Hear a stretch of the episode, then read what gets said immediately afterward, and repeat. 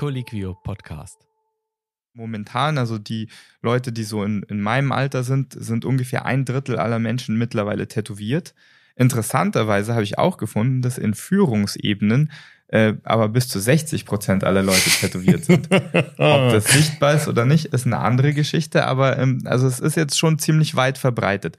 Und ich denke, man muss realisieren, das, das, da wird ja noch ein massiver gesellschaftlicher Wandel stattfinden. Also noch haben die Leute vielleicht äh, da Sorgen, aber da äh, Tattoos natürlich mehr oder weniger für immer sind, äh, werden wir immer mehr höhere Be Bevölkerungszahlen haben, die diese Tattoos haben. Und ich glaube, das ist nur eine Frage der Zeit, bis das noch normaler ist, als es jetzt schon ist. Und ich meine, die Bevölkerung, die das nicht gewohnt ist, die stirbt langsam aus und dann wird halt eine andere ältere Bevölkerung nachwachsen, die wahrscheinlich selber massiv tätowiert sind.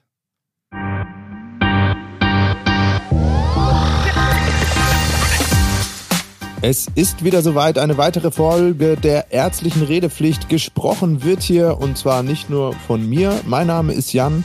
Ich arbeite bei Colliquio, der größten deutschsprachigen Ärzteplattform im Netz, ähm, sondern ich spreche auch wieder mit meinem Co-Host, Dr. Don Felix Rizek. Don Felix, herzlich willkommen. Gut siehst du aus. Halli und hallo.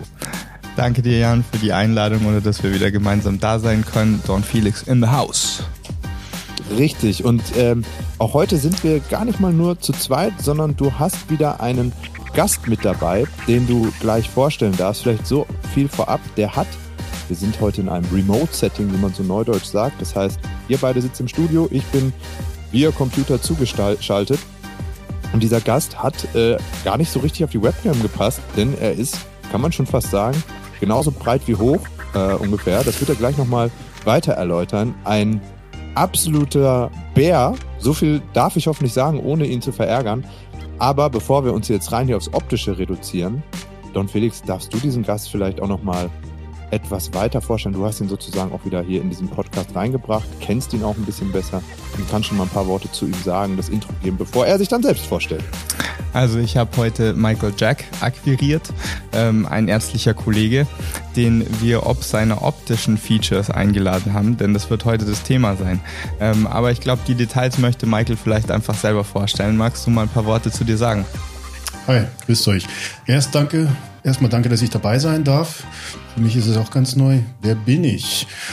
Michael Jack, Amerikaner, Deutscher, angehender Allgemeinarzt, bisschen Notfallmedizin mache ich auch, viele hausärztliche Bereitschaftsdienste, bin schon seit einigen Jahren hier, bin vielleicht nicht mehr der allerjüngste, macht nichts, bin schon 51.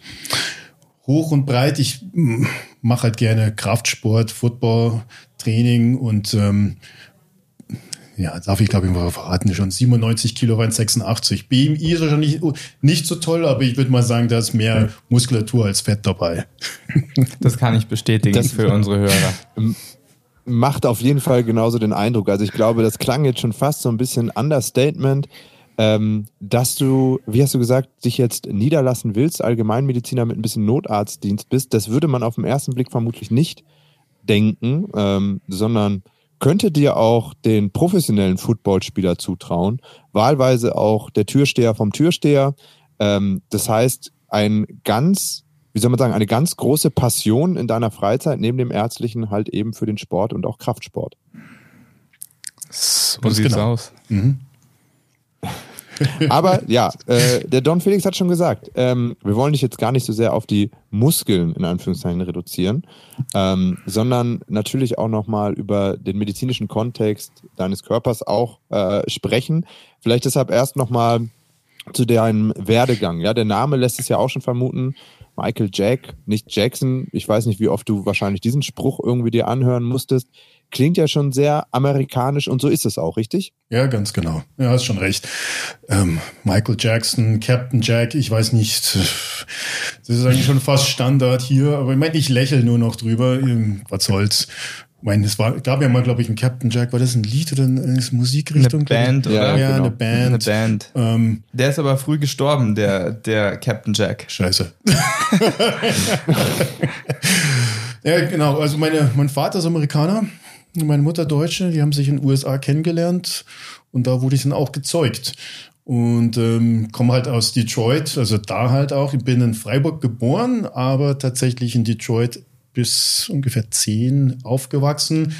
Und dann hat meine Mama gesagt, nee, da will ich mein Kind, ist ja die Deutsche, nicht großziehen. Ähm, ist Detroit in den 80ern ist so, wie man es von Hip-Hop-Videos kennt. Ist tatsächlich so. Mhm. Und deswegen bin ich mir hergekommen.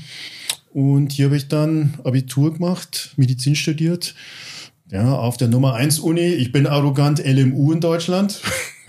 Ach was. Medizin. Ist das, jetzt muss ich mal als ist, jetzt muss ich mal als Laie fragen, ist das einfach nur ein arroganter Spruch oder ist die LMU tatsächlich die Nummer 1? Ich bin kein Mediziner, ich kann mich als Laie outen äh, und darf das deshalb auch nochmal fragen.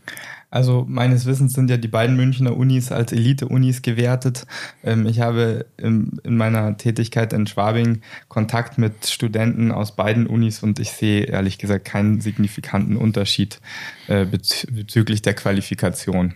Und äh, ich, ich weiß nicht, ob Michael das unterschreiben kann, aber ich, ich habe das Gefühl, dass ähm, das vielleicht was Forschung angeht, vielleicht relevant ist, ob man eine Elite-Universität ist, aber ich glaube, das Outcome für, für den einzelnen Studierenden ändert sich nicht signifikant, ob man an einer Elite-Universität oder an einer regulären Universität ist. Ähm, vielleicht mit Ausnahme von, von dem Zertifikat, das man dann an der Wand hängen haben kann. Ja, es ist, es, es ist tatsächlich ein bisschen so Arroganz, so Spielerei.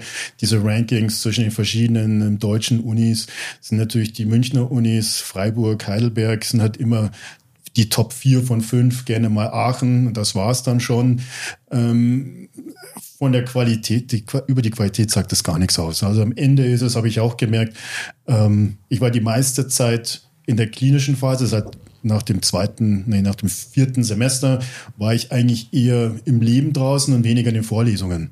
Also ich, äh, und, und am Ende die Medizin lernt man nicht aus dem Lehrbuch, sondern die lernt man tatsächlich im, im, im, Leben und tatsächlich am Patienten. Und da muss man einfach viel gesehen, viel gemacht haben, sich auch einiges dann irgendwann mal trauen und dann wird man auch irgendwann gut.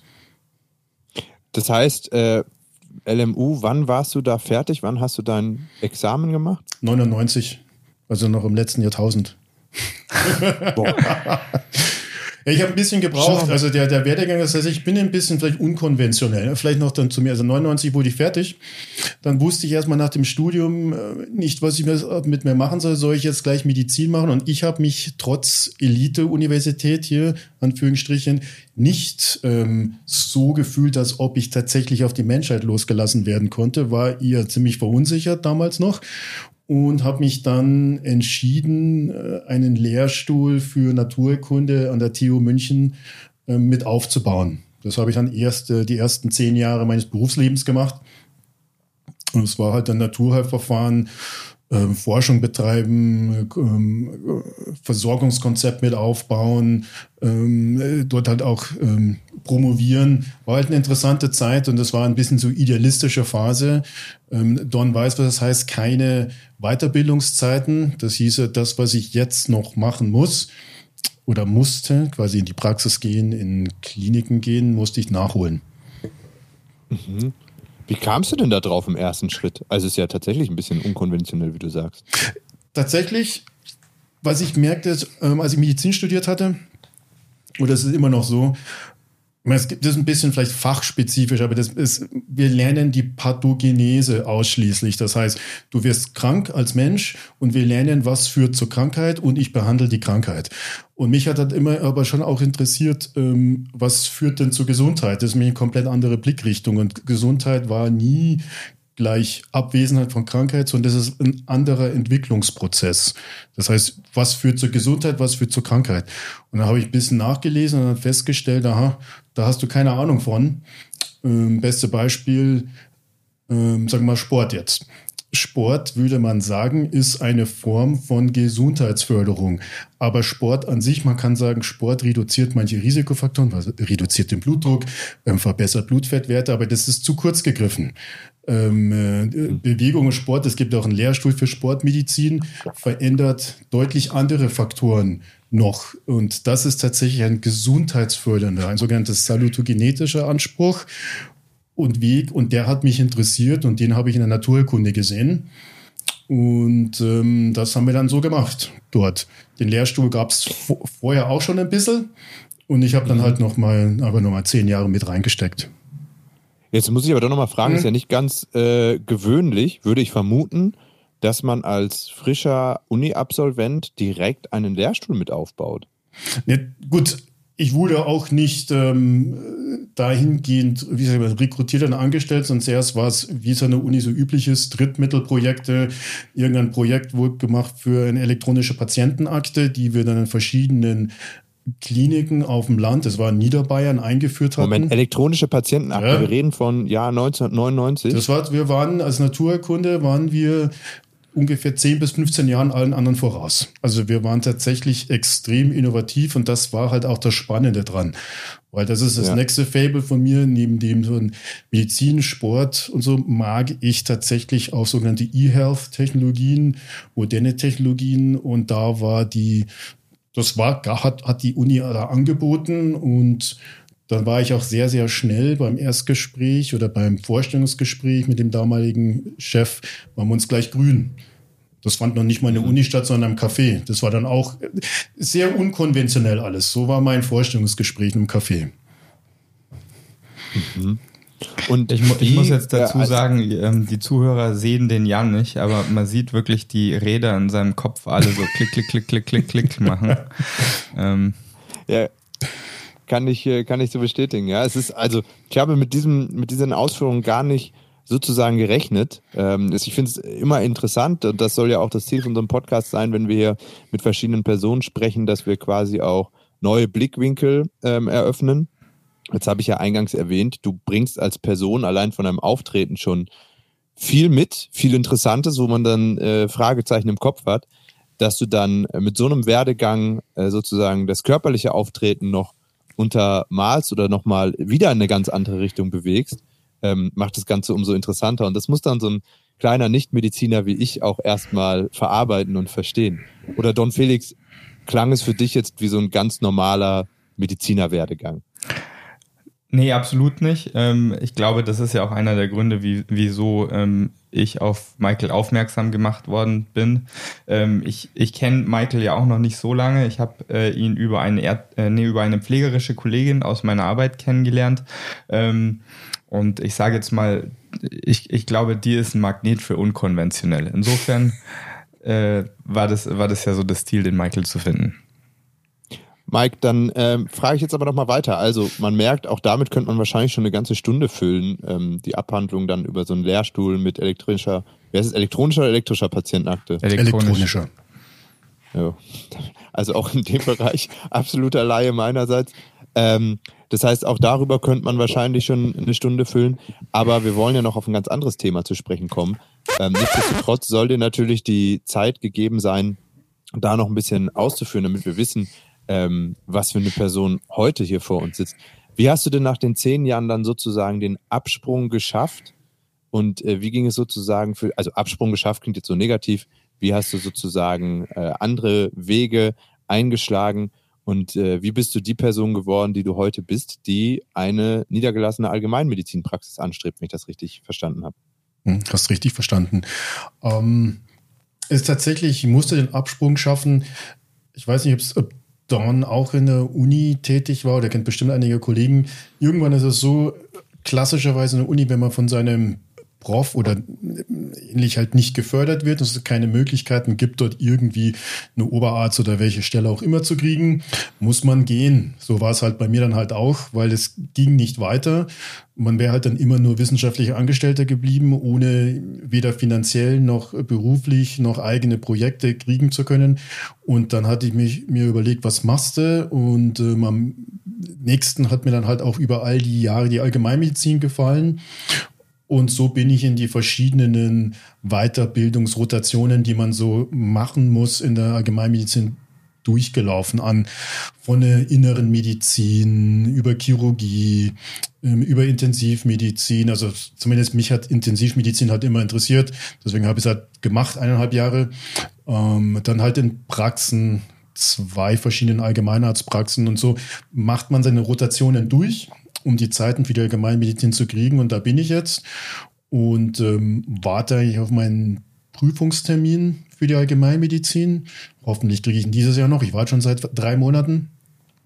Mhm. Und oh, ach ja, und im letzten Jahr, was 2021, habe ich zum Großteil eigentlich fast nur noch im Impfzentrum gearbeitet, weil ich eigentlich alle Zeiten zusammen hatte. Dachte, gut, machst was Vernünftiges. Am Ende kam auch noch Geld dabei raus.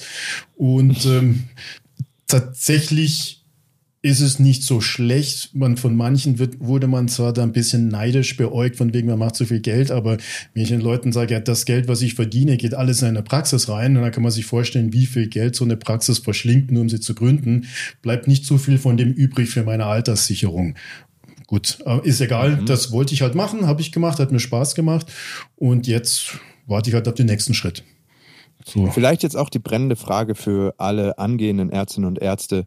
Kannst du das oder willst du das sagen, was denn so äh, eine Praxis verschlingt, wenn man das sich jetzt wirklich so leisten möchte, in Anführungszeichen? Es hängt immer davon ab, wo du es kaufst oder besorgst. Also machst du eine Praxisneugründung oder übernimmst eine Praxis. Praxisneugründungen sind meistens, können teurer sein, nicht teuer. Dann hängt es auch davon ab, wo, ob in der Stadt, im Ballungsraum oder auf dem Land. Am ländlichen Region kannst du davon ausgehen, dass du so gut wie kaum oder wenig Kosten hast, weil erstens wird es gefördert. Also es gibt eine sogenannte Vereinigung, Kassenärztliche Vereinigung Bayern. Das ist eine Vereinigung aller Kassenärzte und die fördern nicht wenig auf dem Land. Dann sind die kleineren Orte, suchen halt auch Ärzte händeringend, auch niedergelassene, also Hausärzte. Das heißt, kann sein, dass man sogar am Ende einen Bauernhof oder was auch immer kriegt, sogar mit Dienstfahrzeug. Also die Möglichkeiten gibt es. Das heißt, auf dem Land sind die Kosten niedrig. Auf, in der Stadt wiederum, weil natürlich jeder im Ballungsraum, München, ich habe es noch nicht richtig geschaut, aber das kann alles zwischen 150 bis 250.000 Euro sein.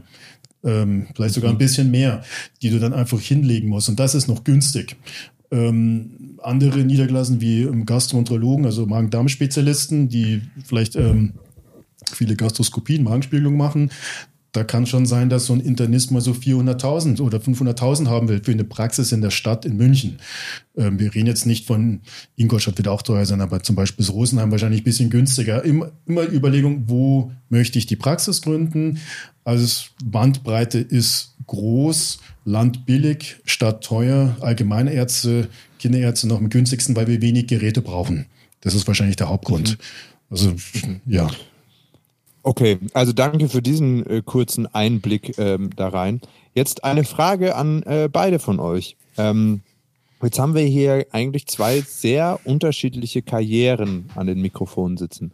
Don Felix, ich glaube, bei dir kann man schon sagen, mal abgesehen davon, dass du zuerst über ein anderes Studium den Weg in die Medizin gefunden hast, hast du im Anschluss doch relativ geradlinig deinen Weg und relativ klassisch gegangen, zumindest zu dem Punkt, wo du heute bist. Ähm, während der Mike ja, hat er jetzt ähm, eben dargestellt, doch einen etwas anderen Weg verfolgt und jetzt mit 51 Jahren, die er hat, ähm, nochmal von der Prüfung steht, was zumindest als äh, aus meiner Laienperspektive nicht ganz so typisch wirkt. Wie blickt ihr auf die jeweilige andere Karriere, wenn ihr das jetzt so voneinander hört?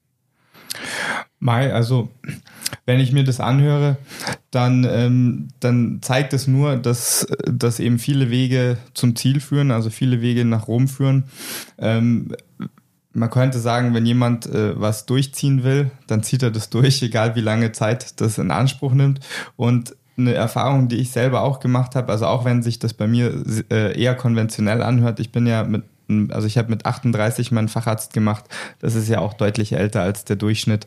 Ähm, meine Erfahrung ist die, dass man oft mit einem unkonventionellen Lebenslauf ähm, Vorteile hat gegenüber konventionellen Lebensläufen. Also ich habe auch schon während der während äh, der PJ-Ausbildung häufig die Situation gehabt, dass ähm, dass ich älter war als die Ärzte, die mich ausgebildet haben und ähm, oder teilweise auch älter als Oberärzte war. Äh, das das merkt man dann schon irgendwie, dass das einen Unterschied macht.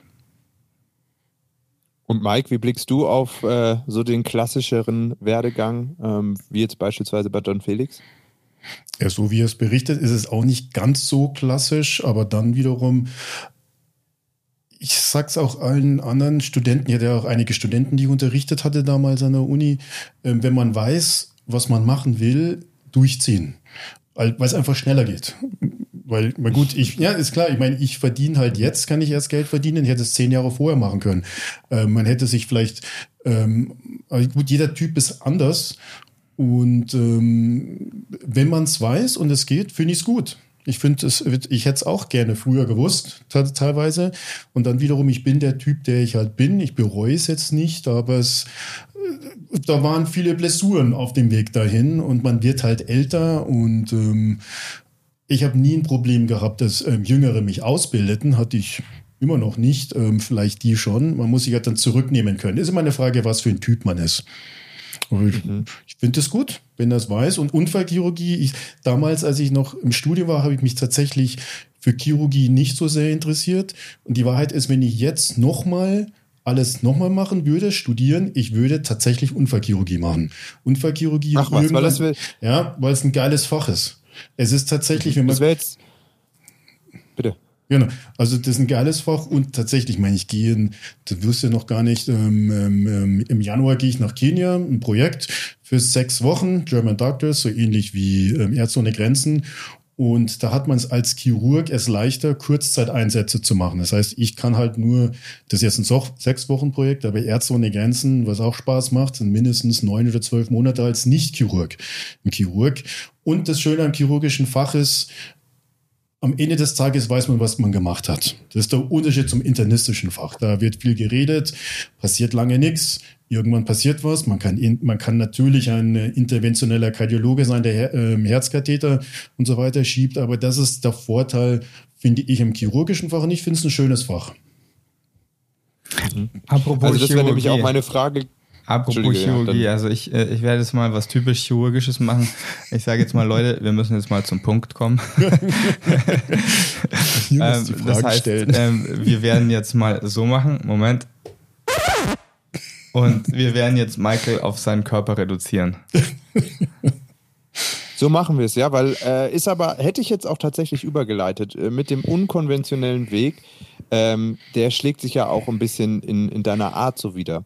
Unkonventionell sicher nicht nur der sehr sportliche und muskulöse Körperbau, sondern auch, was sich darauf befindet. Und jetzt wird es schon wieder fast äh, indiskret und geht an die Wäsche. Aber wir wollen heute ja auch mal so ein bisschen über diesen ähm, unkonventionellen Auftritt sprechen. Und du bist, ähm, das wissen wir, auch voll tätowiert. Nicht ganz. Also man würde sagen, ich habe halt Sleeves, also quasi ähm, Sleeves ist halt wie ein Ärmel. Bei mir geht es aber nicht bis vorne, bis zum Handgelenk, sondern mittel, mittlerer Unterarm, äh, beide Arme, beide Brüste mit Schultern. Rücken ist noch frei, der kommt als nächstes dran. Also man sieht mhm. es im Sommer, wenn man kurze Sachen trägt. Mhm. Wie ähm, kam es dazu? Zur Tätowierung? Ja. Ich wollte es schon lange, also sicherlich schon im Studium, aber ich wusste noch lange nicht so genau, was ich wollte und wie ich es wollte. Und dann natürlich ist eins halt klar, in dem Moment, wo ich, ich habe halt vielleicht eine Zeit studiert in den 90ern, war vielleicht noch etwas konservativer als jetzt. Da war es, gab es eigentlich, ich kannte niemanden, der tätowiert war. Also von all meinen Freunden, Bekannten eigentlich auch keiner. Es waren halt vielleicht hier und da mal ein bisschen was gestochen, tatsächlich im Privaten, aber tätowiert war so gut wie keiner so richtig. Und dann noch als Mediziner muss man sich genau überlegen, weil ähm, wenn du eine Stelle willst, und das war damals wirklich ein Problem, du hast teilweise 30, 40 Bewerbungen geschickt und keine, keine Stelle gekriegt, ist jetzt anders geworden und dann kommst du mit Tattoos daher, die man andere sehen, dann kriegst du die Stelle einfach nicht. Punkt. Da brauchen sie auch gar nichts zu sagen. Deswegen, vielleicht hat das auch noch mitgespielt. Und irgendwann habe ich gesagt, so, jetzt will ich eine Tätowierung haben, habe es halt dann angefangen. Da war es mir wurscht. Aber ich habe tatsächlich, ähm, was ich habe, ist eine sogenannte japanische Tätowierung, also traditionell japanisch. Und ähm, vielleicht ein Bild für jeden. Die Yakuza oder Yakuza in Japan, die haben es auch und man sieht ja, die hören entweder an den Unterarmen auf, in der Mitte oder bei manchen quasi Oberarmmitte oder quasi Handgelenk. Der Hintergrund ist der, dass man tatsächlich im Sommer ein Hemd tragen kann und das so weit hochkrempeln, dass man es nicht sieht. Das gleiche ist tatsächlich, was bei der Brust auch, die, die Mitte des Sternums, das heißt des Brustbeins, ist ausgespart. Das heißt, man kann das Hemd die ersten zwei, drei Knöpfe öffnen. Das ist tatsächlich bewusst so gewählt, auch von mir, dass man es nicht sieht. Ähm, mir gefällt natürlich auch insgesamt die, die, die Art der Tätowierung und so. Also hat man ein Bild davon, also quasi Yakuza, da kann man sich vorstellen, wie das halt ausschaut. Und ähm, klassischerweise kann man dann noch Sachen tragen, ohne dass es das Gegenüber dann bemerkt. Jetzt hast du schon die, die Kleidung angesprochen. Ähm, was, was trägst du denn typischerweise in der Arbeit? Also trägst du klassisch einen Kittel oder hast du einen Kasak an oder Poloshirt? Ich trage tatsächlich jetzt ähm, hängt das davon ab. Manchmal trage ich ein Hemd, aber tatsächlich, wenn ich, wenn es mir zu warm ist und ich trage ein Poloshirt oder ich trage ein T-Shirt, dann trage ich kurzärmelig. Also, also ich habe ich hab ja ein Bild von dir hier. Mhm. Ähm, das ist in einem weißen Poloshirt. Da, mhm. da sieht man sehr klar deine Tattoos. Das ja. heißt, äh, mittlerweile, wenn du in der Arbeit bist, ja. dann sind die auch klar erkennbar, ja. die Tattoos. Ja, ja, klar. Okay. Und ähm, du hast ja gesagt, du hast in einer konventionelleren Zeit ange angefangen zu arbeiten. Ähm, hast du Hast du das gemerkt in den Bewerbungsgesprächen? Also hast du dich bewusst so angezogen, dass man das in den Bewerbungsgesprächen Gesprächen nicht gesehen hat, die Tattoos, oder sind die schon den Arbeitgebern aufgefallen?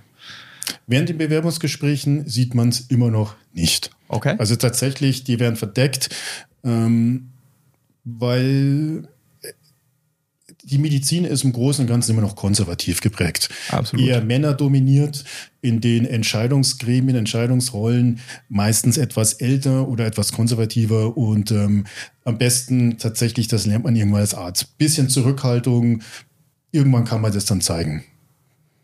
Also, Jetzt hast du ja auch selbst gesagt, das war damals noch konservativer mhm. oder auch andere Zeiten. Ähm, muss man ja mal klar benennen. Ne? Also zumindest wäre das so meine Wahrnehmung, damals in Anführungszeichen waren Tattoos was für Assis. Würdest du das unterschreiben? es ist ein bisschen stark ausgegeben, aber es waren, es waren spezielle Charaktere. ja, aber man kann es grob sagen, das war eher, eher, also die meisten Tätowierungen waren ja auch nicht so toll. Es waren ja nicht so Standard wie jetzt jeder Fußball, ich sag mal Fußball-Depp ähm, hat irgendwelche Tätowierungen. ähm, jeder Basketball, Footballspieler hat das, irgendwelche äh, Musiker. Aber das ist natürlich alles Menschen. Gut, das ist ein Fußballspiel, das ist keiner richtig in den, in, in der Medizin. Ich meine, gut, das ist, glaube ich, wie heißt denn die eine von, von Doc Caro, glaube ich, heißt ja, die, ja, von ja. Pro7 oder ja. diese. Die kam ja durch äh, Corona so groß auf. Gut, es ist jetzt ein bisschen auch, ähm, wie sagt man, Household, wie mhm. heißt das auf Deutsch, wie man das nennt? Ja, so im Alltagsgeschäft. Ja, genau. Im Alltagsgeschäft ist es eigentlich tatsächlich jetzt ähm, kein Problem mehr. Ähm, gut, sie hat den Vorteil, sie ist halt Notfallmedizinerin. Ähm, ist sie Internistin oder so? Das weiß ich, das weiß ich leider nicht. Aber, und da sieht man vielleicht drüber hinweg, aber who knows. Aber früher waren es tatsächlich eher Assis, jetzt, jetzt ist es eigentlich tatsächlich auch in der Medizin nicht mehr ganz so krass. Aber was mich selber reizen würde, aber ich werde es wahrscheinlich nicht machen, ich würde mir gerne den Hals tätowieren, aber das ist dann schon Hals und Hände. Hände würde ich nie machen, aber das ist schon eine andere Nummer. Also wenn man das macht, das ist auch heutzutage noch so, das sind dann die wirklichen, die Hardcore-Tätowierten. Also das ist eigentlich nicht üblich. Aber Würdest du das eher aus einem allgemeingesellschaftlichen Druck nicht machen oder beruflich aufgrund deinem deinem den beruflich, Beruf. okay. Gesellschaftlich wäre es vollkommen mhm. wurscht, ähm, aber tatsächlich, und ich finde es auch, wenn ich jetzt selber jemanden sehen würde, der es an den Händen tätowiert und am Hals, auch wenn ich selber bin, ist selber ein bisschen schwierig. Also manchmal denkt man, nach Handtätowieren ist es ein bisschen schmu wirkt schmutzig. Das ist in Anführungsstrichen, obwohl es ja nicht ist, weil es schön sein kann. Aber warum lasse ich mir die Bratzen tätowieren? Also quasi in einem Beruf wie der Medizin oder Anwalt oder Banker, wo ich es weiß. Das gibt einfach immer noch Berufe, da ist es schwierig. Aber gut, könntest du ja genauso gut fragen, ähm, wenn du jetzt den Tattoos allgemein nicht zugewandt bist, nicht nur, warum lässt er sich die Bratzen äh, tätowieren, sondern mhm. warum hat er am Arm ein Tattoo? Ja, die einen siehst du aber nicht. Die kannst du halt verdecken. Ja, jetzt sind wir mal im Sommer, aber wie auch immer, wenn man das einfach mhm. weiß, ähm, ist es ein Ding. Aber ich meine, du hast ja sicherlich auch schon PatientInnen erlebt, die deine Tattoos irgendwie bemerkt haben. Ähm, und wenn das jetzt einfach im Sommer waren, hast du da jemals schon mal irgendwie Reaktionen bekommen, die nicht so nett waren? Ich tatsächlich nie. Vielleicht ist es ein bisschen schwierig, aber auch vielleicht ein gewisses Auftreten. Ich bin nicht, unbedingt der Kleinste. Ich war schon immer eher, oder nicht immer, aber in den letzten Jahrzehnten eher dominant, dominierender oder einfach habe ein gewisses Auftreten. Das heißt, ich werde wenig blöd angemacht oder auch vielleicht starren manche, aber das bemerkt man irgendwann nicht mehr, wenn man eh anders ausschaut, weil ich bin ja nicht nur, ich bin ja auch halb schwarz, halb weiß. Das heißt, ich bin grundsätzlich anders. Das heißt, man wird eh anders gesehen. Also kann ich es kann ich tatsächlich gar nicht mehr sagen. Entweder bemerke ich es nicht also ich denke, es wird sicherlich darüber geredet oder mal getuschelt. Also manche finden es toll, manche finden es nicht toll, aber ähm, ich weiß nicht, wie, wie sehr darf man hier reden? Es geht mir am Arsch vorbei. das also, darf man so sagen. Ja, also, das darf man so sagen. Also ich, ist hier nicht PG. No.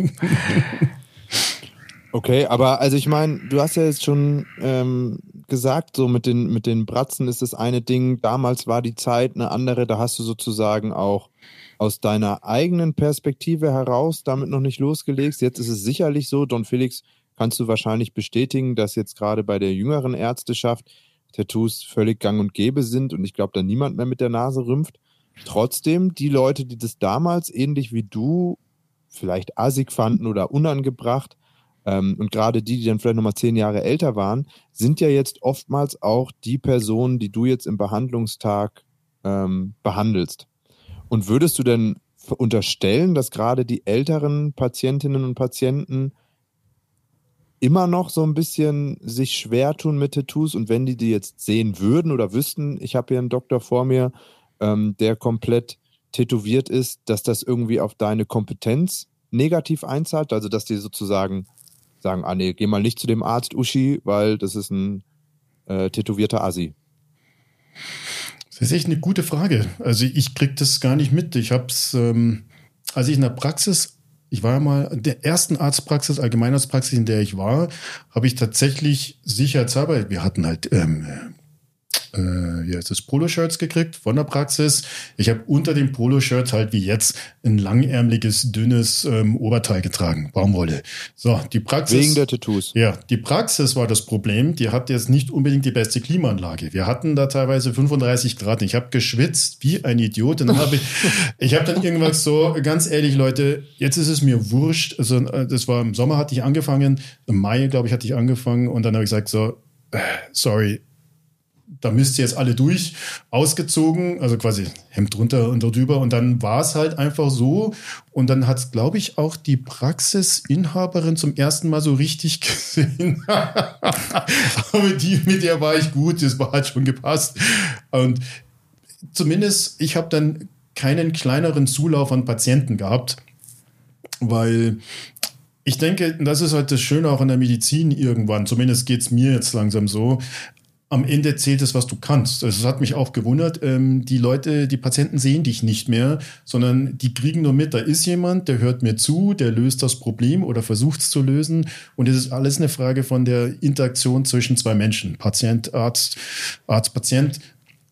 Und das verschwindet irgendwann. Das ist faszinierend. Anscheinend ist das so langsam. Und vielleicht auch, weil die Gesellschaft in den letzten 10, 15 Jahren das auch gesehen hat, dass immer mehr Menschen tätowiert sind, auch von Leuten, von denen sie es gar nicht geglaubt und die auch in ihren wahrscheinlich eigenen Bekanntenkreis, ihre Enkel und ihre Nichten und, und wer auch immer. Und ähm, ich habe zumindest von Patientenseite nie Ablehnungen gesehen oder mitgekriegt. Also, Don Felix, hast aus, du mal irgendwas bei dir da im Alltag erlebt? Aus der Klinik ähm, kann man schon sagen, dass ähm, ich meine, es hat jetzt nie jemand, ein Patient oder eine Patientin äh, ein, ein Personal verweigert, aber es kommen schon äh, gerne mal deskriptive äh, Aussagen so, ja, wer, wer, wo ist jetzt eigentlich dieser tätowierte Mensch, der mich sonst behandelt hat oder so? Also das, das kommt schon vor. Inwieweit das wertend ist, ist eine andere Frage. Ähm, ich glaube, wir, wir müssen uns ja eigentlich zwei Sachen anschauen. Also das eine ist so die, die ungefähr gleichaltrigen, äh, moderneren Menschen, mit denen, mit denen wir äh, meistens zusammenarbeiten. Wie reagieren die auf diese Sachen? Also die Arbeitgeber, vielleicht die Vorgesetzten, die auch Entscheider für uns sind, ähm, die werden äh, einerseits, glaube ich, moderner und offener dem gegenüber und zwangsläufig haben die auch oft keine Optionen, weil mhm. wir, weil wir einfach einen Mangel an Leuten haben. Also ähm, das hört sich jetzt doof an, aber ich glaube, da wird auch oft die, im Kopf die Stimme sagen, naja, besser ein Tätowierter als kein Tätowierter und gar keiner. Ähm, und das andere, was man, glaube ich, in, in Betracht ziehen muss, ist, dass man natürlich oft Jahrgänge behandelt, Leute, die 80 plus sind, die aus ihrer Zeit, aus ihrer jungen Zeit, das natürlich noch eine ganz andere Verbindung zu, zu Tätowierungen haben als selbst äh, jetzt 1990, was Michael mhm. geschildert hat. Also ja. das sind Leute, die sind vielleicht so in den 50er Jahren äh, jung gewesen und da hatte das, glaube ich, schon einen, einen etwas anderen, ähm, äh, eine andere Konnotation. Ähm, jetzt, ich bin ja zum Beispiel nicht tätowiert. Ähm, ich merke nur, also ich habe eine, für einen Arzt eher unkonventionelle Frisur zum Beispiel. Ähm, ich bin der Meinung, dass alle optischen Auffälligkeiten schon von äh, von Patienten als solche wahrgenommen werden können und es kann auch schon dazu kommen, dass sie einen als weniger kompetent ähm, hm. einschätzen. Äh, bei, bei, uns in der Klinik ist es jetzt halt nicht so, dass, dass die eine große Wahl hätten. Also die können, ich habe noch nie jemanden gehört, der gesagt hat, also ich möchte mich von dieser Person nicht behandeln lassen. Aber man merkt, dass man manchmal ähm, vielleicht etwas mehr Rückfragen oder, oder Kompetenzzweifel hat als andere Menschen. Würdest du das so unterschreiben, Mike? Ja, also tatsächlich, ich würde es genauso sehen. Ich hatte das als der Don geredet hat, ein bisschen so überlegt und so an Patienten gedacht und ähm, Älteren, Jüngeren und so weiter. Ähm, bei manchen Älteren ist tatsächlich witzig, aber mein, die sind dann, dann teilweise ähm, dement oder so, halb dement oder so die sehen dann deine Tätowierung, wie letztens am Wochenende hatte ich einen Dienst, war habe ich einen hausärztlichen Bereitschaftsdienst und es war eine Patientin, die war halt manisch, ähm, bestimmt auch ein bisschen dement auch und die sieht dann die Tätowierungen so, oh ja, schöne Tätowierungen, die wollte ich dann gleich heiraten. Ähm, ja, also und die war sicherlich auch, die war in den 70ern, also vom Alter und ähm, vielleicht ist sie natürlich auch anders aufgewachsen. Ähm, aber zurück zu dem, was der Don sagte, wahrscheinlich, also wenn ich eine Praxis jetzt gründen würde, das steht ja noch ein bisschen in den Sternen. Und jetzt würde ich mich entscheiden, aufs Land zu gehen, zumindest für die Praxis. In der Stadt wohnen, und Land dann die Praxis haben, würde ich sicherlich mit meinen Tätowierungen am Anfang nicht, weil wenn ich nicht direkt aus der Region jetzt komme, und ich komme nicht vom Land, würde ich nicht gleich maximal hausieren gehen. Weil am Ende ist es ein Unternehmen, man muss Geld verdienen und hat Mitarbeiter, die man bezahlen muss, sich selber auch. Und ähm, man verliert ja eh, wenn man eine Praxis übernimmt, erstmal einen Teil der Patienten. Man, die sind doch etwas älter und vielleicht könnte es dann sein, dass manche der Älteren sagen, hm, ja, ich weiß nicht. Und ähm, gehe ich jetzt zu dem oder der ist tätowiert, weiß ich nicht. Ich kann ja nicht in alle Köpfe reinschauen. Wird tatsächlich deswegen diese Art der Tätowierung, die ich habe, das erstmal ähm, verdeckt halten und dann lernt man sich dann schon kennen über die nächsten Monate und Jahre. Und dann kann man tatsächlich, wenn die sagen, ja, das ist doch ein toller Arzt, ah, der hat ja auch Tätowierungen, dann ist es dann wurscht. Aber es ist halt, das sind Überlegungen, die muss dann jeder am Ende für sich selbst machen.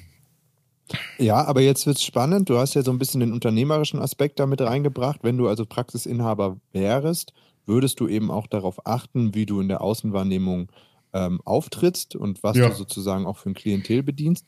Angenommen, du würdest jetzt gleich eine Gemeinschaftspraxis äh, gründen und ähm, ein anderer Arzt würde sich gerne bei dir anstellen lassen wollen und das wäre eine voll tätowierte Person. Wie würdest du darauf blicken? Ich habe kein Problem damit, weil ich ja selber bin. Also am, am Ende. Ja klar, aber wenn du jetzt, wenn du jetzt hm? genau, sag ich mal, neu startest damit, mit dieser Praxis, ja, gleich in einem ähm, Duo vielleicht und so, äh, daran denkst, okay, ja, dann müssen wir eine neue Website aufbauen, wir brauchen die Ärztinnen und Ärzte und ich äh, achte darauf, dass ich da in Anführungszeichen mhm. seriös, es soll also nicht suggerieren, dass es dann unseriös wäre, wenn du ein Tattoo da hast, sondern ähm, klassisch auftrete, aber mein Kompagnon ähm, wäre halt nicht in der Lage, das zu verdecken, weil er sich beispielsweise die Hände und den Hals und vielleicht auch noch irgendwas ins Gesicht tätowiert hat. Und okay, unter, unter der hypothetischen äh, Vorstellung, dass tatsächlich ich jemanden genau dann einstelle, wenn die Praxis losgeht. Das heißt, wir fangen zur gleichen Zeit an. Ich bin der Praxisinhaber. Ja. Den, den, anderen Kollegen, Kolleginnen würde ich anstellen. Ähm, da ist meine Praxis ist und mein Unternehmen, würde ich tatsächlich sagen, die ersten paar Monate noch verdecken. wenn es geht. Wenn es nicht geht, könnte die Person, aber es ist ein neues Unternehmen. Und das wäre mhm. zumindest mein ähm, Konzept, was ich hätte. Ich würde so wahrscheinlich sagen, irgendwann dann ja, aber das Problem ist, wenn man Patienten verliert, man hat mindestens zwei, drei, vier MFAs und sich selber nicht mehr bezahlen muss. Und wenn man, das kann ja sein, man verliert nur 10 bis 20 Prozent der Patienten. Ähm, das reicht schon heutzutage. Würde Spannend, aber guck mal, da, da, da sieht man ja doch irgendwie, ne, dass es da einfach noch Vorbehalte gibt. Also ich äh, jetzt gar nicht deiner Person gegenüber anderen äh, tätowierten Personen, sondern dass du ja auch ganz offensichtlich immer noch davon ausgehst, dass es dann ältere PatientInnen gibt oder überhaupt Personen, die das als Entscheidungskriterium für oder gegen eine Praxis nehmen würden? Weil die Kunst wäre natürlich, was man machen kann. Also man würde selten, also man kann eine Praxis von null auf übernehmen. Das heißt, ich kaufe eine Praxis von jemand anderem ab.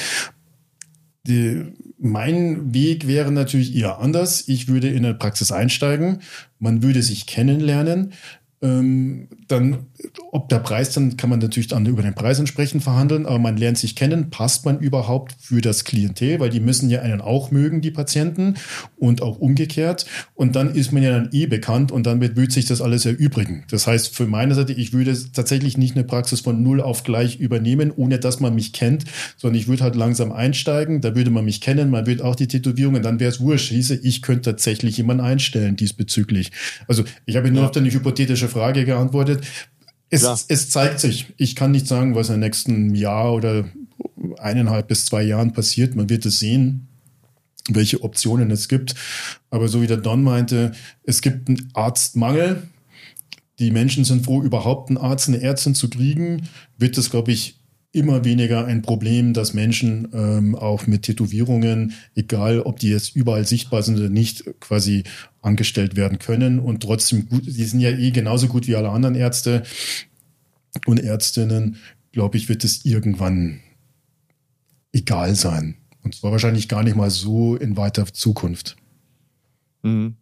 Aber war ja jetzt mal ein spannendes hypothetisches Gedankenkonstrukt und äh, alle, die jetzt hier zuhören, ähm, die vielleicht in Anführungszeichen betroffen sind, selbst quasi als Praxisinhaber oder Inhaberin, die diese Entscheidung treffen müssen, aber vielleicht auch selbst mal in dem Bewerbungsprozess waren, was erlebt haben. Auch hier gilt wieder, schickt uns gerne eure Erfahrungen. Ähm, wir sind gespannt, die zu hören. Jetzt haben wir ja quasi eine Dimension des Körperschmucks ähm, betrachtet, lässt sich aber durchaus auch transferieren auf ein anderes Thema, was vielleicht noch akuter oder in Anführungszeichen neuer ähm, sich erst etablieren muss. Und das sind ja immer noch auch beispielsweise Piercings oder diese Tunnels, die du in den Ohren haben kannst. Ähm, solche Themen. Würdet ihr das eins zu eins so einordnen allgemein wie Tattoos oder würdet ihr sagen, oh, wenn jetzt jemand kommt, der irgendwie äh, so, so einen Nasenring hat oder eben so einen besagten Tunnel im Ohrläppchen, das ist nochmal ein anderer Schnack oder würdet ihr sagen, sehe ich genauso wie bei den Tattoos? Also ich glaube, das kommt auf die Ausprägung an. Äh, der Michael hat ja schon angesprochen, auch bei Tattoos gibt es Graduierungen, äh, wenigstens in seinem Kopf. Ich sehe das ähnlich, dass je nachdem, wo und wie das ähm, lokalisiert ist, hat es halt eine unterschiedliche Außenwirkung. Also ich meine, man kann es ja noch ad absurdum treiben. Also was, was würde jemand, wie würde jemand reagieren, wenn ich ein Mike Tyson Tattoo hätte? Nur als mhm. Beispiel. Mhm. wenn ich das quer übers Auge hätte, ähm, das hat halt eine andere Außenwirkung, als wenn ich ähm, irgendwie meine Brust oder meinen Bizeps oder so tätowiert hätte. Und ähnlich ist es, glaube ich, auch bei anderen Körperschmuck-Sachen. Also es gibt ja mittlerweile Piercings, die sind halt einfach Standard, also äh, ganz normale Ohrpiercings, äh, da sagt sowieso keiner was. Ähm, wenn man vereinzelt irgendwo anders Piercings hat, ich glaube, das ist mittlerweile auch Standard. Und da ist vielleicht auch die Frage nach der Quantität. Also ich meine, es gibt einfach Leute, die haben das Gesicht voll Metall. Ähm, äh, das, wie ich das persönlich werte, ist eine Sache. Ich bin eigentlich bei all diesen Sachen relativ offen. Aber man muss sich halt nicht fragen, wie finde ich persönlich das, sondern wie wirkt das auf andere. Und ähm, ich kann mir einfach vorstellen, dass bei, bei dem Patientenklientel, das wir jetzt schon angesprochen haben, oder auch bei Arbeitgebern, ähm, dass äh, diese Extremvarianten des Körperschmucks äh, weiterhin nicht gut ankommen. Mike, wie ist dein Blick da drauf? Ich muss da Don ganz genau recht geben. Es hängt schon von der Quantität auch ab. Und ähm, ja, was halt auch letztendlich für Piercings. Ich meine, ein Zungenpiercing sieht, sage ich mal, dann keiner. Ähm, und dann auch tatsächlich das Geschlecht. Wenn man sagen darf, männlich, weiblich, die diversen, gute Frage, aber oder das nach außen wirkende Geschlecht. Ähm, wenn ein Mann viele Piercings hat, zum Beispiel im Gesicht, ist es wahrscheinlich immer noch etwas anders, wird es anders wahrgenommen als bei einer Frau. Eine Frau, ob die jetzt ein, ähm, ein Septum hat oder ähm, quasi ein Nasenpiercing, ist schon fast nichts Besonderes. Hätte der Mann das plus noch Tunnels, könnte schwieriger sein. Also es ist, ist tatsächlich, ich persönlich habe überhaupt kein Problem, weil ich sehe tatsächlich die, die Fähigkeiten der Person ärztlicherseits, aber nicht klar, je nach Klientel, was man hat, und das ist nun mal 60 plus im Allgemeinen in den Kliniken und den Praxen, ähm, muss man es halt einfach wissen. Also ich habe da tatsächlich eine ganz interessante Statistik dazu gefunden. Ähm, das unterstreicht, was Michael sagt. Ähm, das ist nicht auf Medizin alleine, sondern einfach auf alle Berufe, die irgendwie eine Außenwirkung haben. Aber bei Männern ist tatsächlich doppelt so häufig eine Beschwerde bezüglich des Körperschmucks ähm, zu verzeichnen wie bei Frauen mit vergleichbarem Körperschmuck. Also das. Äh, Ach was. Ja, das äh, war wohl eine Umfrage mit 1000 Arbeit, Arbeitnehmern und Arbeitnehmerinnen ähm, von einem Meinungsforschungsinstitut und ähm, das scheint ja das zu, zu belegen. Und also auch aus meiner persönlichen Wahrnehmung ist das eben auch so. Ich, ich kann mir das gut vorstellen. Und auch bei Tunnels muss man ja auch wieder ein bisschen differenzieren. Also es gibt ja Tunnels, mhm. die sind, ja. äh, die haben irgendwie einen Durchmesser von 0,5 Zentimeter oder so. Das ist eine Sache. Und dann gibt es halt Leute, die Scheiben haben, die sind 5 Zentimeter im, äh, im, im Durchmesser. Also ähm, ich glaube, das führt uns wieder zu meiner Aussage von vorher. Je auffälliger und ähm, äh, abweichender von der Norm etwas ist, desto wahrscheinlicher ist es, mhm. dass es irgendeine Reaktion äh, auslöst. Und wenn man ganz ehrlich ist, bei, den, bei vielen Leuten ist das natürlich auch Ziel der, des Körperschmucks. Also wenn ich, mhm. wenn ich was mache, was extrem auffällig ist, dann ist das ist halt schon oft das Ziel auch, dass das eine Reaktion auslöst. Und das ist ja auch okay. Voll. Und ich glaube, was auch noch wichtig ist, und das ist ja sicherlich unstrittig, ist ja auch immer die, die genaue Ausprägung, was ihr ja auch gesagt habt. Das betrifft ja auch Tattoos. Es ist ja auch ein Unterschied, ob ich jetzt als äh, Unfallchirurg, ähm, ich sag mal, irgendwelche Tribals auf dem Arm habe oder ob ich da zersprengte Knochen äh, mir auf den äh, Unterarm tätowieren lasse, die dann ähm, vielleicht so ein bisschen Misstrauen dann auch in die Kompetenz da, da einfließen lassen. Ähm, trotzdem würde ich gerne noch Jan, mal, dann ja? eine Frage, wir können die Frage mal zurückstellen. Ich meine, du bist jetzt Patient, Irgendwo. Die wollte ich euch gerade stellen. Ja, ja, jetzt bist du der Patient.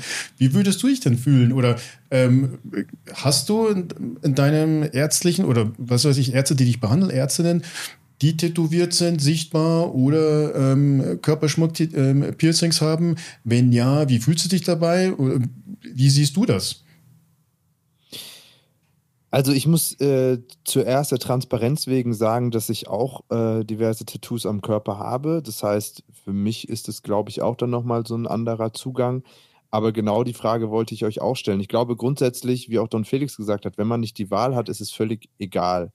Ähm, aber wenn man jetzt wirklich zwei Personen ähm, sich hinstellen würde, die auf einen zukommen, die sonst komplett gleich wären, ähm, würde ich wahrscheinlich auch erst mit so einem konservativen Denken dahin gehen, was natürlich kognitionspsychologisch nicht korrekt ist, ja, aber ich würde vermutlich der völlig seriösen, klassischen Person ähm, auch dann eher unterstellen, die macht einfach die Standardmedizin genau das, was ich brauche, nach Lehrbuch. Ähm, und man untermal oder man, man unterstellt dann ja vielleicht den Leuten, die dann mit dem Iro da ankommen, die vielleicht voll tätowiert sind, ähm, oh, das ist vielleicht eine Person, die lässt krachen, die will ja irgendwie mit ähm, ganz anderen Sachen da rangehen, die ist abenteuerlustig. Sowas würde man ja potenziell suggerieren. Und ich glaube, da kommt es auch ein bisschen auf die Erkrankung an. Aber im Zweifel ähm, ist ja, und ich glaube, wenn wir jetzt im hausärztlichen Bereich sind, ist ja oft so, dass man mittlerweile echt, und das ist ja fast schon traurig, eher nach irgendwelchen Google-Bewertungen oder sonst was geht, wenn man sich jetzt eine neue Hausarztpraxis sucht, zumindest im städtischen Raum. Ist ja was anderes, wenn ich im urbanen, äh, im, im ländlichen Raum bin, wo ich gar nicht so viel die Optionen habe. Aber jetzt hier, ähm, ich wohne ja auch in München, wenn ich jetzt an dem Standort Hausarztpraxis eingebe, dann kriegst du ja irgendwie fünf, sechs Ergebnisse direkt im Umkreis von 500 Metern. Und dann gehst du ja meistens doch tatsächlich nach irgendwelchen Bewertungen, was drastisch ist. Und ich glaube, wenn ich dann den Weg in die Praxis gefunden hätte, wäre es mir persönlich egal. Aber die Frage möchte ich trotzdem genauso an euch nochmal zurückgeben. Also wenn ihr euch jetzt vorstellt, ihr seid jetzt ähm, in einer Notaufnahme oder irgendwo in, in, auf dem Krankenbett, sage ich mal, und äh, es kommen zwei Personen ans Fußende und stehen da und sagen, bitte entscheiden Sie, wer äh, soll sie denn jetzt weiter behandeln. Und das ist eben diese klassische Person, die ich eben beschrieben habe. Und auf der anderen Seite eine etwas in Anführungszeichen wilder aussehende Persönlichkeit. Wie würdet ihr denn reagieren? Also, bevor ich meine persönliche Reaktion schildere, auch dazu gibt es eine interessante Studie. Ähm, äh, das war eine, eine amerikanische Notaufnahme da wurden Patienten teilweise von tätowierten Personal und teilweise von nicht tätowierten Personal behandelt und im, im danach per Fragebogen zu der Situation befragt. Und auf die, Tätowier äh, auf die Tattoos selber wurde gar nicht spezifisch eingegangen, sondern das wurden letztendlich Fragen bezüglich der empfundenen Kompetenz der Leute gestellt. Und da hat sich herausgestellt, dass eigentlich überhaupt kein Unterschied zwischen den Tätowierten und den Nicht-Tätowierten bestanden hat. Also in einer Notaufnahme ähm, war das wohl kein Problem. Einer der Kritikpunkte, vielleicht auch zu Recht, ist, ähm, dass, äh, dass die, die Patienten und Patientinnen waren halt in, in Leidensdrucksituationen, wo ihnen solche Sachen vielleicht überhaupt nicht aufgefallen sind. Ähm, aber das, das äh, zeigt ja auch wiederum, dass das vielleicht gar nicht so ein relevantes Thema ist. Also wenn einer zu mir in die Notaufnahme kommt, der hat sich jetzt irgendwie frisch die Schulter ausgekugelt, und ich, ich trete auf den zu und sage, passen Sie mal auf, ähm, ich habe äh, diese Behandlung schon zigmal durchgeführt. Sie kriegen jetzt ein ordentliches Schmerzmittel von mir und das ist der Plan, wie wir Sie weiter behandeln. Ähm, der hat viel Besseres zu tun und an viel Besseres zu denken, als ob ich jetzt äh, irgendwelche komischen optischen Varianten habe oder nicht. Ähm, das, das wäre sozusagen die, die Statistik oder die Studie, die ich gefunden habe. Ich persönlich, mir wäre es tatsächlich absolut wurscht, wer, wer mich jetzt da behandelt. Ähm, ich meine, bei, bei, uns ist natürlich, bei Michael und mir ist natürlich jetzt so ein bisschen die Sondersituation, dass wenn wir als Patienten uns irgendwo finden, können wir wahrscheinlich aufgrund der ähm, Äußerungen von unserem Gegenüber relativ schnell erkennen, ob das jemand ist, der sich fachlich gut auskennt oder nicht. Und das ist für mich das, die Priorität, ist das jemand, der sich gut auskennt. Man kann das, man kann diese, mögliche optische Diskriminierung ja jetzt noch ausweiten. Also es gibt natürlich schon Leute, die sich von anderen Leuten nicht behandeln äh, lassen wollen. Auch das ist optisch erkennbar und ich glaube, wir sind da, wir wären beide betroffen, der Michael und ich. Also was ich schon erlebt habe, ist, dass Patienten explizit sagen, sie möchten sich nicht von nicht deutschen äh, Personal äh, nicht behandeln lassen. Ähm, das ist zwar vielleicht ein anderes Thema, aber das, äh, also es gibt schon die Situation, dass Patienten explizit sagen, sie möchten sich von jemandem nicht behandeln lassen. Michael, ja, also wie würdest du dich von jemandem behandeln lassen, wenn du die Option hast, äh, nicht tätowiert versus äh, tätowiert? Also die Studie entspricht eigentlich genau dem, was ich selber auch sehen würde oder denken würde, weil tatsächlich in der Notsituation ist es ziemlich wurscht, wer mich behandelt, sondern erzählt die Kompetenz. Und dann übersieht man es oder sieht es nicht, dann interessiert es auch nicht. Man hat einen extremen Leidensdruck. Ähm, in einer Praxis oder quasi in einem, einem ruhigeren Setting ist wieder wissen was anderes. Also da ist es tatsächlich, ist es ja, da spielt sowieso die Sympathie zwischen den zwei Leuten eine große Rolle. Das ist nun mal einfach so. Ähm, und man muss natürlich auch wissen, wenn ich Medizin studiere und diesen Beruf auch mache als Arzt, egal wo auf der Welt, weil Menschen sind überall ähnlich. Auch da muss mich an, an Kulturen muss man nicht, aber muss man halt wissen, wenn man sich, wenn es gibt gewisse Normen der Kultur, in welcher man auch immer ist, und so gewisse Menge auch an Anpassungsfähigkeit, Adaptation braucht man. Das ist so, gerade mhm. als. Arzt oder Ärztin. Heißt da, ähm, hätte ich, ähm, ich hätte kein Problem mit Tätowierungen, aber ich hätte, das ist aber mein ästhetisches Gefühl, das ist nur mein ästhetisches, auch jetzt, es gibt genügend Leute, die sind tätowiert und ich sage, das ist einfach grottenhässlich. Ich mag sehr, das ist subjektiv, ich weiß, aber es gefällt mir halt nicht. Und hätte ich jetzt auch eine Ärztin oder einen Arzt und ich finde die von der Art der Tätowierung oder den Körperschmuck, den Piercings halt vielleicht nicht ganz so, wie es mir wahrscheinlich ist ein Gefühl, das ist ein Gefühl, was kommt halt auch. Und das ist der Bruchteil der Sekunde, wo das passiert, bei jedem Menschen, egal wie, könnte es sein, dass ich dann erstmal wahrscheinlich boah, so eine gewisse Ablehnung, aber da ich ein kognitiver Mensch bin, rational, ich kann meinen Verstand benutzen und weiß, was bei mir innerlich passiert, würde ich trotzdem dieser Person eine Chance geben. Also es ist tatsächlich, man, man das ist halt so, man muss es spüren, ich würde es nicht ablehnen, aber man merkt, aha, da kommt wahrscheinlich ein Gefühl von einer gewissen Ablehnung. Ähm, ob man das dann komplett rausrechnen kann, also im Erfolg des Arzt-Patienten-Beziehung, das ist wieder eine gute, große Frage. Wahrscheinlich nicht, aber irgendwie am Ende ist es, also bei einer Arzt-Patienten in einer Hausarztpraxis oder einen Internisten oder einen Urologen oder was auch immer, ähm, würde ich tatsächlich schon sagen, ich würde dann versuchen, mit meiner kognitiven Rational die Kompetenz des anderen einfach herauszufinden. Und wenn die passt, man geht ja eh nicht zu jedem oder jeder, sondern hat einfach Mund-zu-Mund-Propaganda und hat einfach sich ein bisschen belesen, dann sollte es egal sein. Aber es würde, könnte schon sein, dass wenn die Ästhetik mir nicht so ganz gefällt, dass erstmal eine gewisse Ablehnung kommt. Das ist aber bei jedem Menschen irgendwie.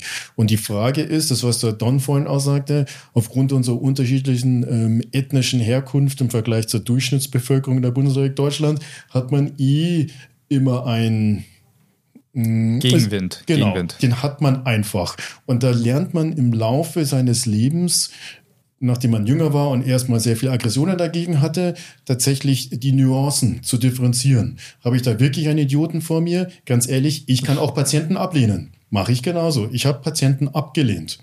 Ich habe Patienten mit Hakenkreuzen abgelehnt. Ich habe gesagt, den Wichser behandle ich nicht. Habe ich nicht den Patienten gesagt, habe ich meinen Kollegen gesagt, den behandle ich nicht.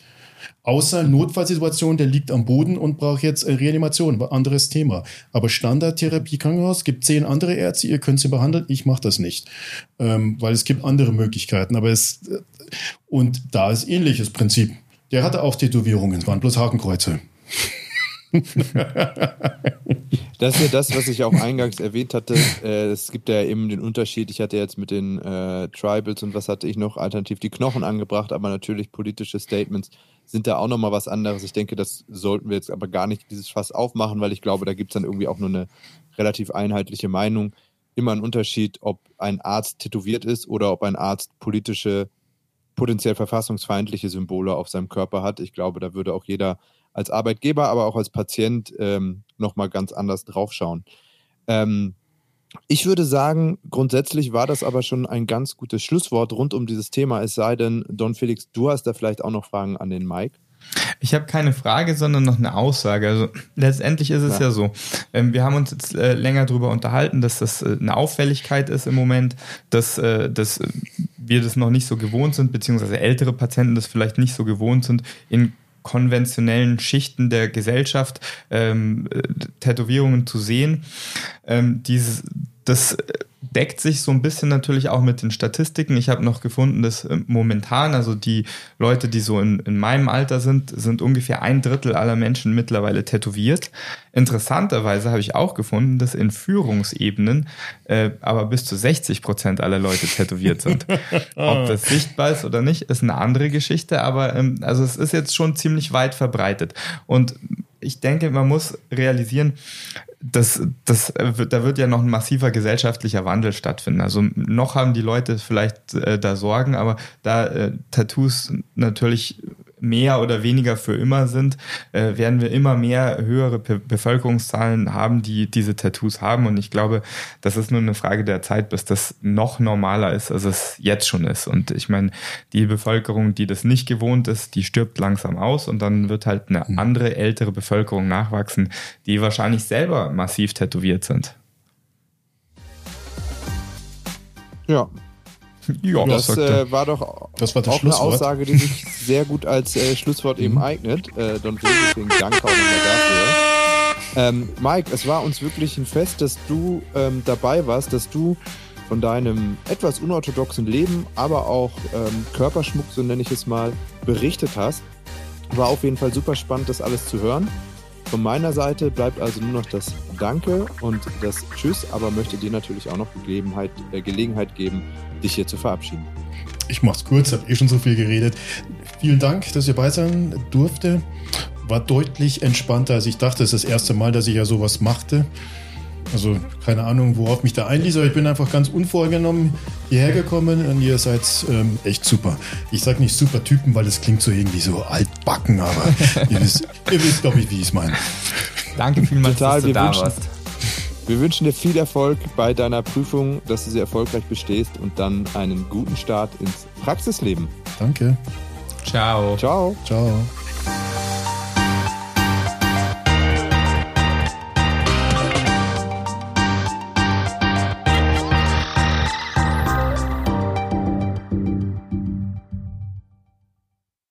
Der Podcast Ärztliche Redepflicht ist ein unabhängiges Formformat für Ärztinnen und Ärzte sowie Medizinstudierende im Auftrag von Colliquio, dem größten deutschsprachigen Ärztenetzwerk. Die Inhalte sind frei von Interessenskonflikten.